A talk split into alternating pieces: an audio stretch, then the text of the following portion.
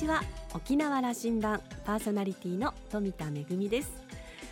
忘年会シーズン真っ只中ですが皆さんいかがお過ごしでしょうか？私ですね昔本当に連日連夜飲んでも全然平気だったんですけど40を過ぎたあたりからでしょうか？あの2日3日続きますとやっぱりなかなかねあの例えば翌日の午前中が調子悪いとかちょっとさらに続くとですねちょっと午後まで調子悪いとかそういうことが続くようになって最近はあの女子会忘年会はですねできるだけランチ忘年会でお酒抜きノンアルコールでするようにしています。これがなかなか楽しくてあのユンタクも楽しめるしゆっくりと美味しいご飯を食べながらの忘年会っていうのもなかなかいいなと思っております、えー、皆さんも忘年会続くかもしれませんけれどもぜひ体調には気をつけて飲みすぎには注意してくださいね。さあ沖縄羅針盤今日も5時までお届けいたします。どうぞお付き合いください。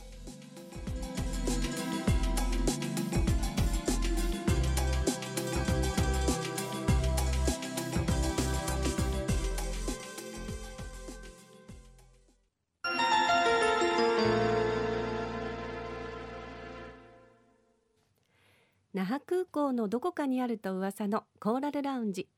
今週は沖縄大学人文学部国際コミュニケーション学科教授の王志英さんとラウンジ常連客で沖縄大学地域研究所特別研究員の島田克也さんのおしゃべりです。王さんは1965年生まれ。中国陝西省安康市のご出身です。西安外語大学卒業教員生活を経て日本へ留学。京都大学大学院人間環境学研究科博士課程を修了。人間環境学博士です。京都教育大学京都女子大学などの講師を経て2003年から沖縄大学に着任。2008年の4月から教授に就任し現在は人文学部長を務めています。今週と来週2週にわたって島田さんとの対談です。1週目の今週は中国人女子学生が研究者を目指して日本に留学するまでのお話です。それではどうぞ。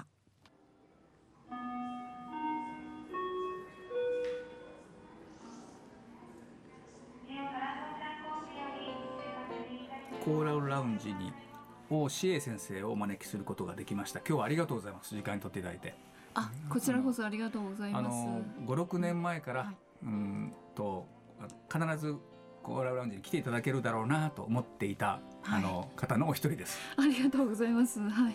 それはね、はい、あの大学で学生たち、私のそのメディア論のあの科目を受けてる子たちが。国際コミュニケーション学科で王先生の話ばっかするんですよ。あ、そうですか。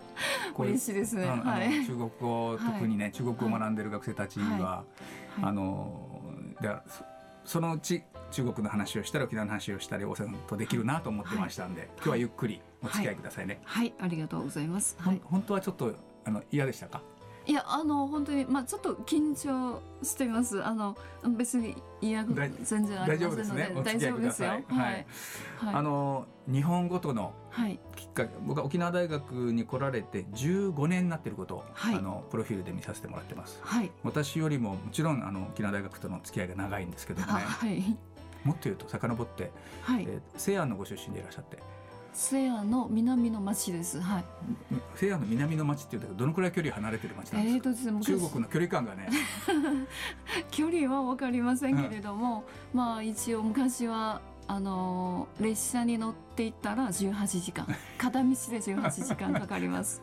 はい、あのじゃ大学をえ、はい、なんという町です？ご出身えっ、ー、と安康市という。はい。から大学は西安にで。西安まではい。そこに18時間の列車に乗って。はい。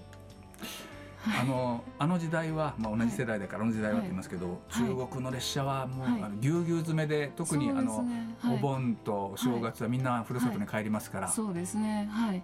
王さんもそれなさった？そうです。はい。まあ大変苦労しました。はい。座って行ったことありますか？ありませんあありません。座ったことはありませんはい。片足でずっと18時間立ってました。はい。いつもそれは その当時はエコノミー症候群とかそういうあの病気の名前なかったんですかね？それはまあそんな贅沢なことはありませんでした。ね、もう帰帰れるだけではもう本当にみんなすごくワクワクして幸せな気分でした。はい。まあ乗れ乗れるということだけでも幸せでしたその列車に。一日一便しかないので今はあの三十、数年経った今は、西安と、あの今のふるさとの町とはどういうふうな結ばれ方になってます、えっ、と今すごいことです。今、あの西安と安康市の間にあの高いなんていうか心霊山脈があったんですけれども、あのパンダがそこにせあのいきあのなんか生活している山なんですよ。それ今はあのそのトンネルを作りました。その西安からアンコまで中国今すごいなんかできた開通した。はい開通してそうすると、うん、バスであの3時間で行けます。18時間通ってたものが今3時間でなって3時間です。はい。うん。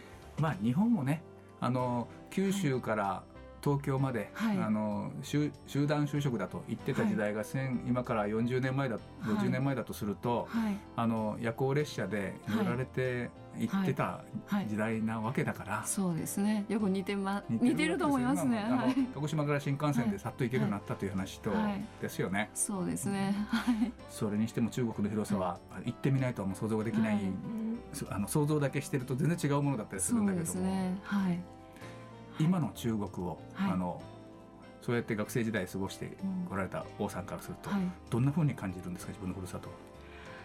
あの自分のふるさともまあついていけないくらいです。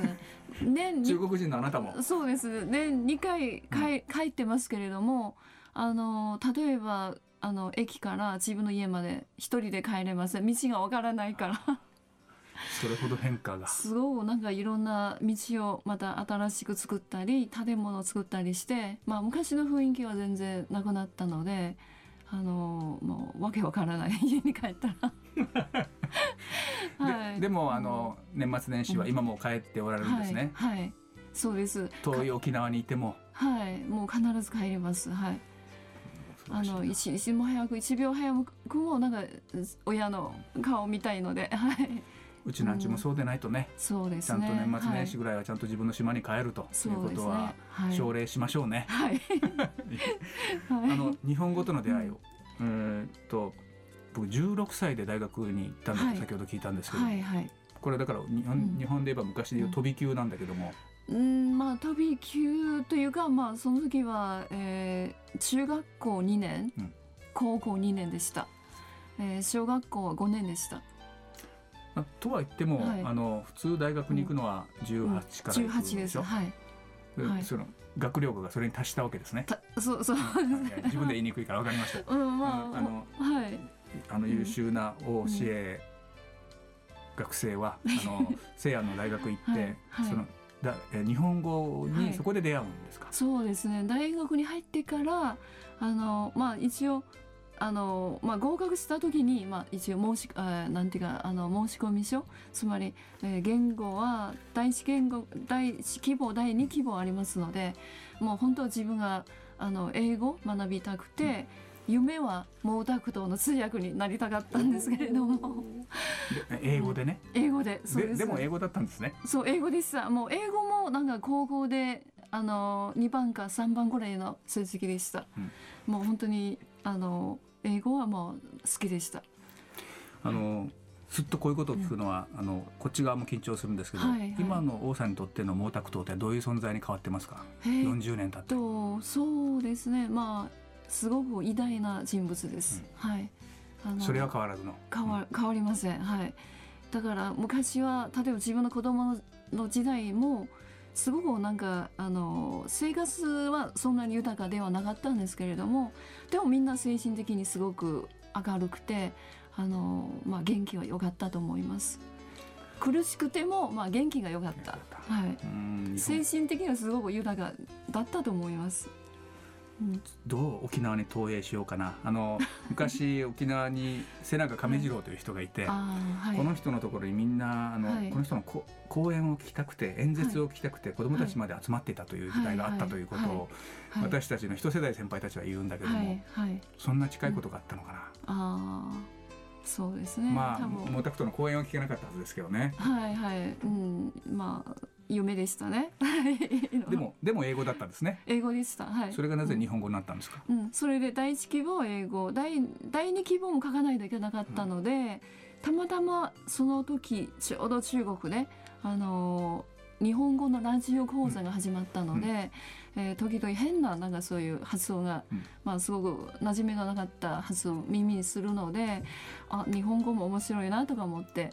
第二希望は日本語書いてしまいました。あ、第二希望というのは別に本当はなかったんですね、はい、じゃあね。そうですね、はい。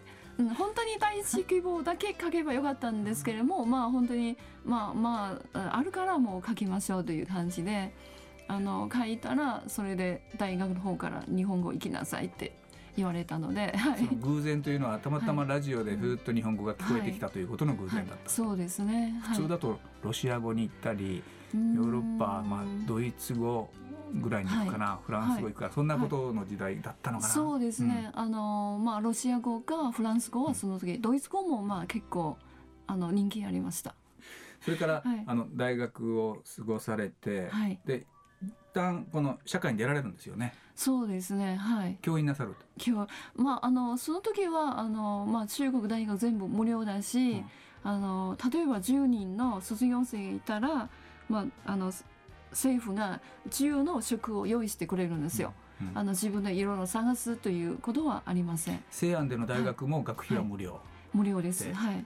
まあほとんどあの親から一銭ももらってません。大学4年間は。逆に仕送りあの、ね、はい、そのなんですか、えーと、学費から中から仕送りしてたあの学費というか奨学金奨学金から。もらったので、はい、あの勉強ばっかりしてたんでしょ？そうですね。まあ本当に今言っても多分みんな信じられないぐらいというあの頑張りました。はい、うん、あの西安という町で、うん。はい、その青春時代を過ごしたわけですね、はい、そうですね。勉強はたくさんしたけども、はい、青春の一コマなんかないですか？いや、すべてでした。勉強は。勉強一筋でした。はい。それだけでした。はい。そうか。はい。もう何か思い出させたいなと思うんですけども。はい。で大学時代終わって、はい。で日本語教師になるんですそうですね。はい。大学。うん。あの地元で？えっとです。まあ西安でまあその政府が自由の例えば自由の職用意してくれたので、あのまあ、その順番がありますね、その選ぶ順番その順番は何かというと、まあ、共産党員だったら優先あの選ぶ権利があったので、私はそうだったので、あの教員選びました。あの優先は先の方にいたんですね。そうそうそう。立場良かったんですね。良かったです。教員になった。はいはい。えっとどういう学校だったんですか？あの西安工術大学あのまあ中国ですごい有名な理工、あまあえー総合大学ですあそこは。はい。そこで教員しながらもその日本語を突き詰めていくと、はい、日本に留学しようかという気持ちにもなった、はい、そうですね。あの、えー、まあ西安工術大学に入ってからあの日本のなんか国際交流基金の方から毎年、まあ、日本語教員養成というプログラムがあったのでまたその試験受けてあの1年間北京で、まあ、あの日本語あの研修というか教員研修、えー、してそこではまあ本当にいろんな日本の大学から来た有名な先生方に出会うことができましたので、うん、あのまあ、先生の方、まあ、私も本当に日本憧れていたしあの日本人の先生たちもよければなんか日本あのなんか見に来てくださいとか、うん、そういうことで、まあ、あの一応留学希望しました。うん王さんもいよいよ北京まで出てきたんですね。はい、そうですね。はい、一年間いました。はい。それからに、日本に。あのまあその後またしばらく西安交通大学にいたので、うん、はい。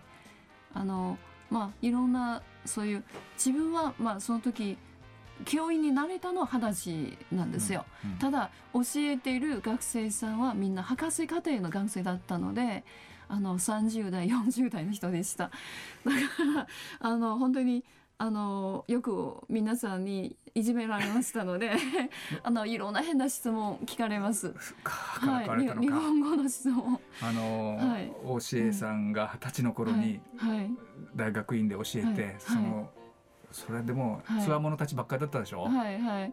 うん、将来のエリートたちばっかりだから。すごいすごいあの人学生でした。はい。じゃあその時の人脈もいい人脈ですね、はい、どうです？つながってますね。ああそれも多少ありますね。はい。その辺で、はい、あの結婚の時期を迎えるんでしたか？そうですね。大学時代の時はそその当時はまあ中国の大学はまずあの恋愛してはいけません。恋人を作ってもいけませんという時代だったので。あの、はい、ちょっと待ってくださいよ、学生同士、はい、それからね、はい、そんなことが、はい、禁止。決まりとしてあったんですか？そう禁止されました。不分率ではなくて書いてあったんですか、まあ、あのなぜそこまでするかという、まあ、自分も自分自身よくわかりますので、うんうん、つまりあの勉強に集中させるために、うん、まあ、そういう、えー、恋愛とかしたらなんか集中できなくなるのでだから4年間はあの恋愛してはいけませんというのは大学の決まりだったので。それ決まりだからってそうできましたか、はい、できました。できました？本当によく守守りました。わ、はい、かりました。信じましょう、はい、信じましょう、はい、であの日本の生活が始まるのが、えっとおいくつの時ですか？えーと、日本に来たのは93年、うん、はい、うん、えー、まあその時はもうえー、とで何歳ぐらいか年齢ではあまりないですいつのかなね、はいわ、かりました、はい、京都だったんですね。はいまず京都行きました。よかったですね。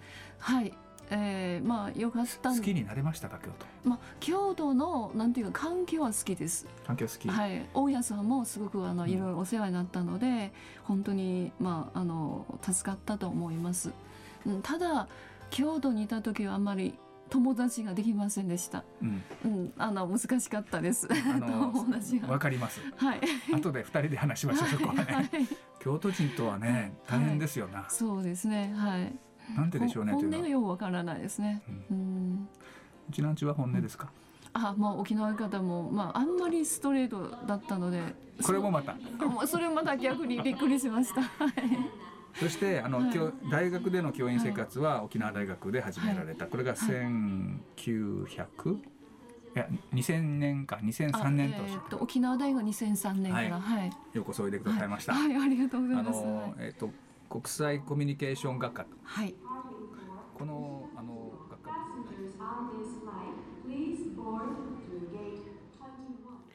楽しいお話もうちょっと聞いていたいんですけれども、まあ、続きは来週お聞きしたいと思いますがあのすごいですね。大学時代はもう勉強勉強勉強。青春の記憶は勉強。本当にあのご自身がおっしゃるくらいですから私たちからは想像もつかないほどのあの努力をされたんだなというふうに思いますけれども勉強ばっかりで恋愛も禁止だったっていうのはちょっとびっくりですね。はい、あの先生のお話、まああのぜひ今学生さんもねとってもあの刺激を受けてるんじゃないかなと思いますけれども、王先生のご専門言語学とそして、えー、日中対象言語学なんだそうです。これからも沖縄の学生たちに中国語の面白さをどんどん広めてほしいなというふうに思います。お話の続きまた来週お届けいたします。今週のコーラルラウンジは沖縄大学人文学部国際コミュニケーション学科教授の大志英さんとラウンジ常連客で沖縄大学地域研究所特別研究員の島田克也さんのおしゃべりでした。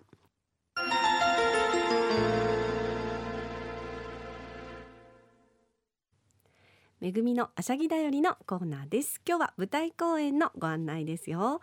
今度の土曜日22日午後6時半から琉球新報ホールで劇団タンポポのクリスマス公演口笛番長が行われます。劇団タンポポっておなんか聞いたことあるぞという方いらっしゃるかもしれませんね。沖縄県内でもあの各学校であの芸術鑑賞会学校公演をもう本当に数多く行ってきた劇団ですよね。あの小学校の頃に見たよという方劇団タンポポの歌っていうのを歌える方もいらっしゃるかもしれませんけれども静岡の劇団なんですが沖縄でもおなじみの劇団です、えー、クリスマス公演今回はあの小説家の重松清さんの原作の口笛版番長を舞台化した作品になっています。あの重松清さん私も大好きなんですけれどもなんだかこうちょっと懐かしいような自分のね学生時代とかを思い出させてくれるような作品になってますが今回の口笛番長小学校4年生の剛というこのクラスに一輪車と口笛が上手な女の子誠がやってきました。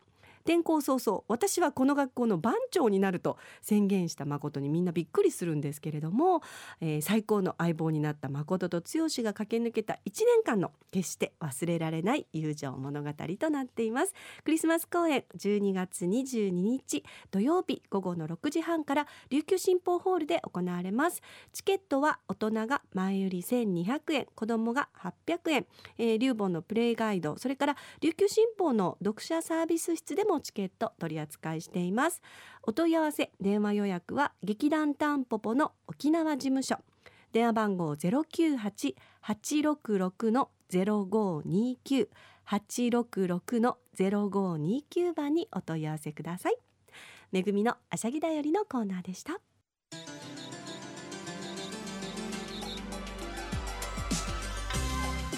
ラジオ沖縄ではラジコでの配信を行っています。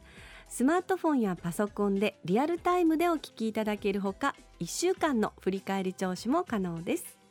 それから沖縄羅針盤の過去の放送音源はポッドキャストでも配信しています。こちらはラジオ沖縄のホームページからアクセスしていつでもお楽しみいただけます。